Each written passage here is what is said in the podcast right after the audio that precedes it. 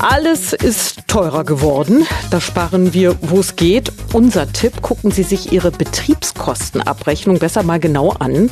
Laut dem Mieterbund ist nämlich sage und schreibe jede zweite Abrechnung fehlerhaft. Hermann Josef Tenhagen von Finanztipp.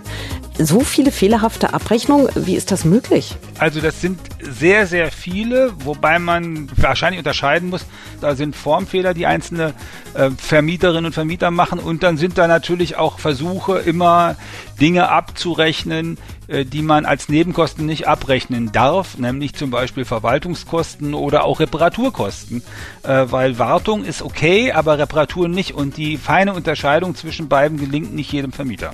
Sie raten zu einer genauen Prüfung der Abrechnung. Was sind denn die häufigsten Fehler, auf die wir achten sollten?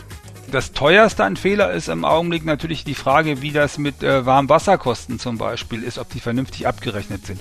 Wenn die nämlich nach Verbrauch abgerechnet sind, also wenn Sie eine Uhr dafür haben, dann ist das in Ordnung. Wenn da keine Uhr dafür äh, vorliegt, sondern die zum Beispiel nach Quadratmetern abgerechnet werden, dann dürfen Sie äh, von den Posten erstmal 15% pauschal abziehen.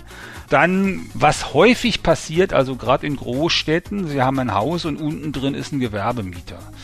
Der Gewerbemieter darf natürlich nicht zusammen mit den anderen Mieterinnen und Mietern ähm, abgerechnet werden, weil für den ganz andere Regeln gelten und insbesondere müssen sie da aufpassen, äh, was für Müll und Entsorgung gilt. Also hat der eine eigene Tonne, wird die auch eigens abgerechnet oder läuft der irgendwie bei Ihnen mit äh, und Sie bezahlen dessen Müllberge mit?